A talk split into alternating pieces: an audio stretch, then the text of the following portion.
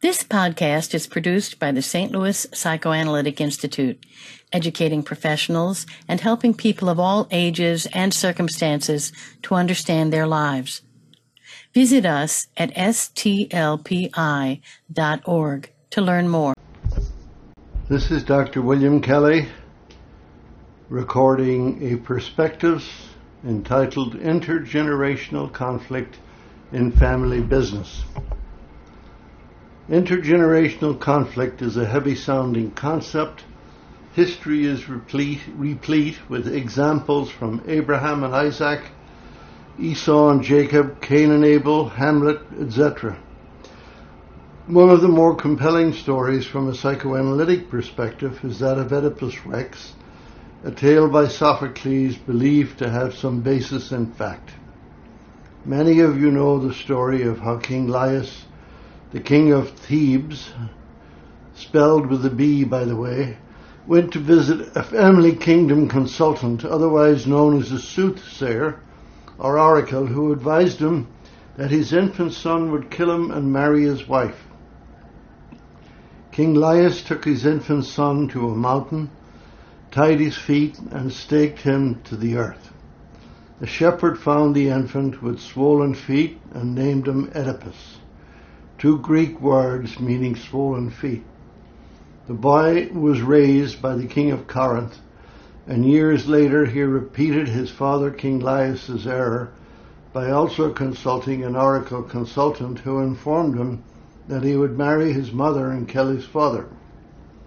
Oedipus, being a decent chap, avoiding returning to visit the king of Corinth, whom he assumed was his father, and moved instead toward the land of Thebes, where he met King Laius and killed him, and subsequently unknowingly married his mother with further dire consequences. Family business is often like a kingdom, where there are rights of succession, betrayal, even seduction, etc. In this, however, a healthy resolution and transition of power pardon me, is this, however, a healthy resolution and transition of power and our leadership?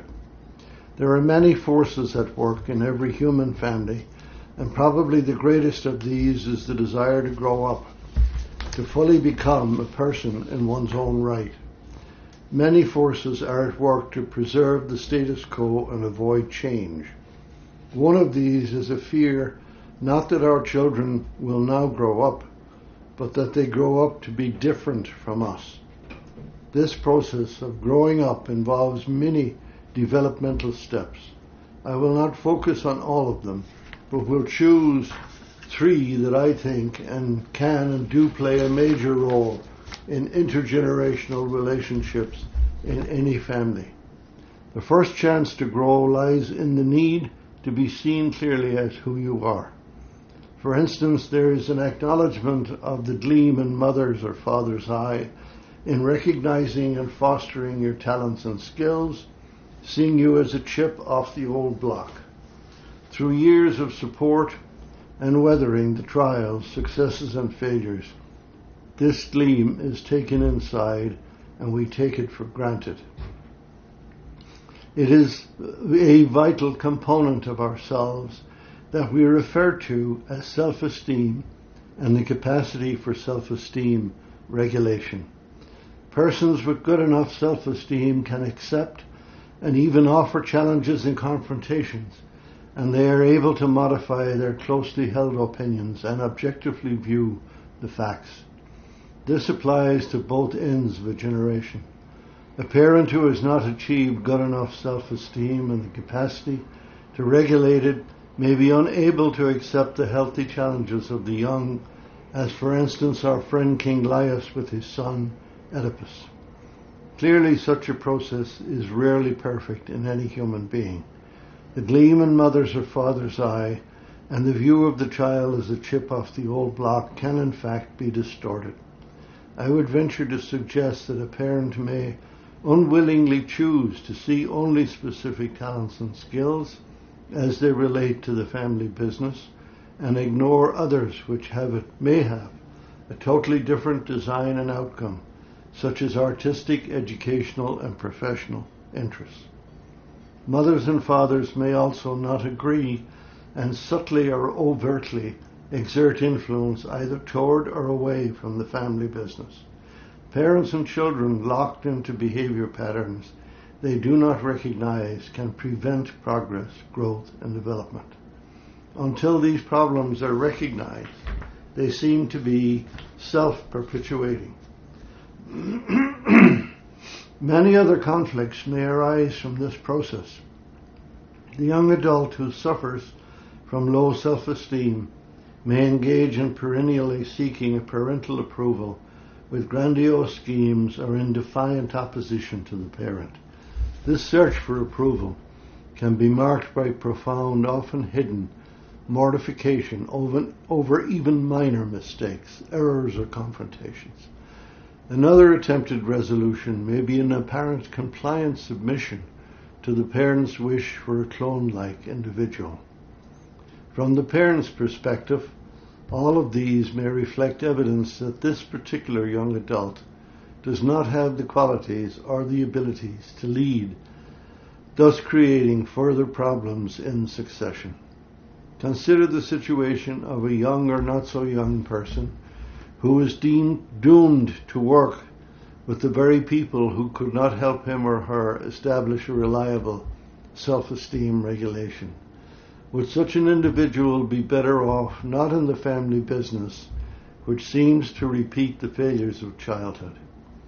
Parents often classify, categorize, or type their children, and it is very difficult for a child to break out of this typecasting.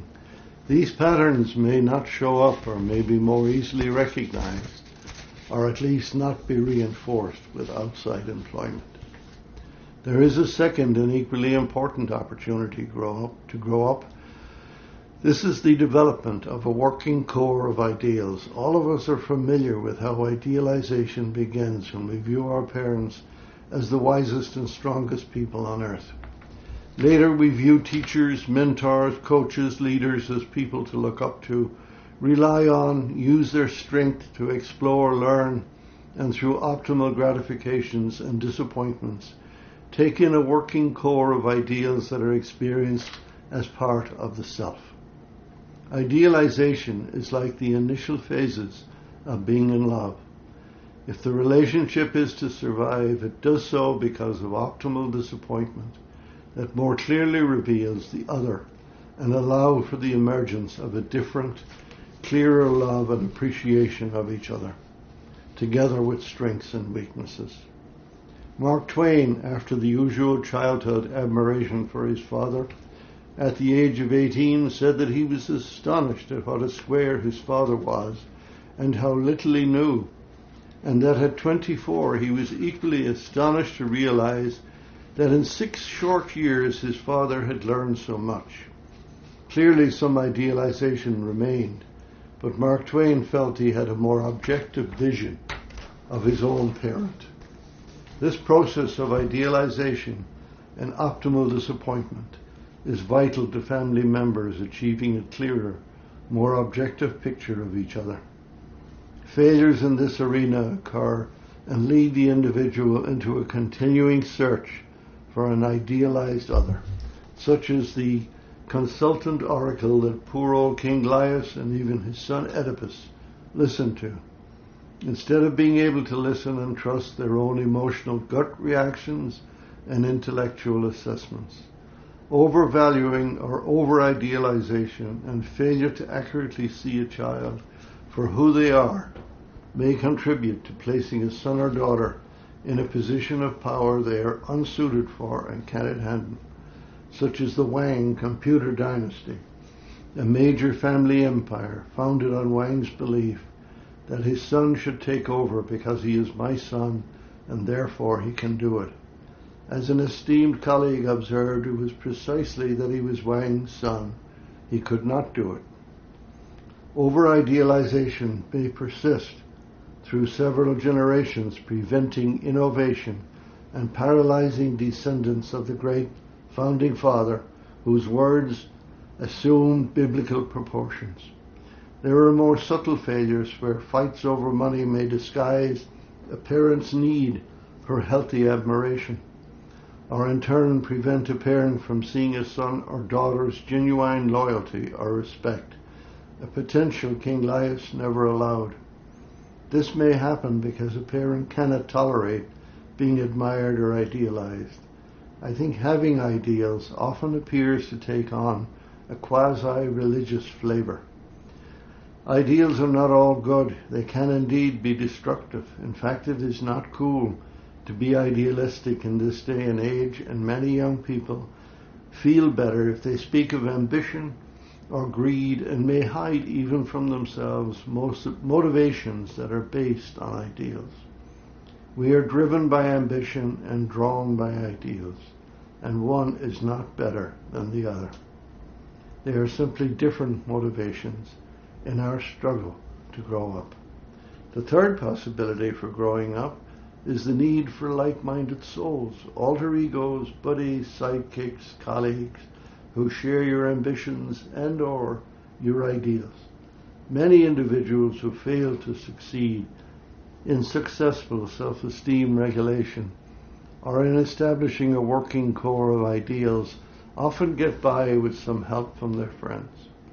I would suggest that working in a family business can and often does interfere with this need for true peers. The son or daughter of the boss is always seen as a part of a family structure to which outsiders cannot belong. The child or young adult is less likely to know if the position or perks he or she holds is based on merit or family connections, and outsiders within the business cannot fail to see the boss's child as favored. What a blow to one's self-esteem, which is often tied to real performance and real recognition.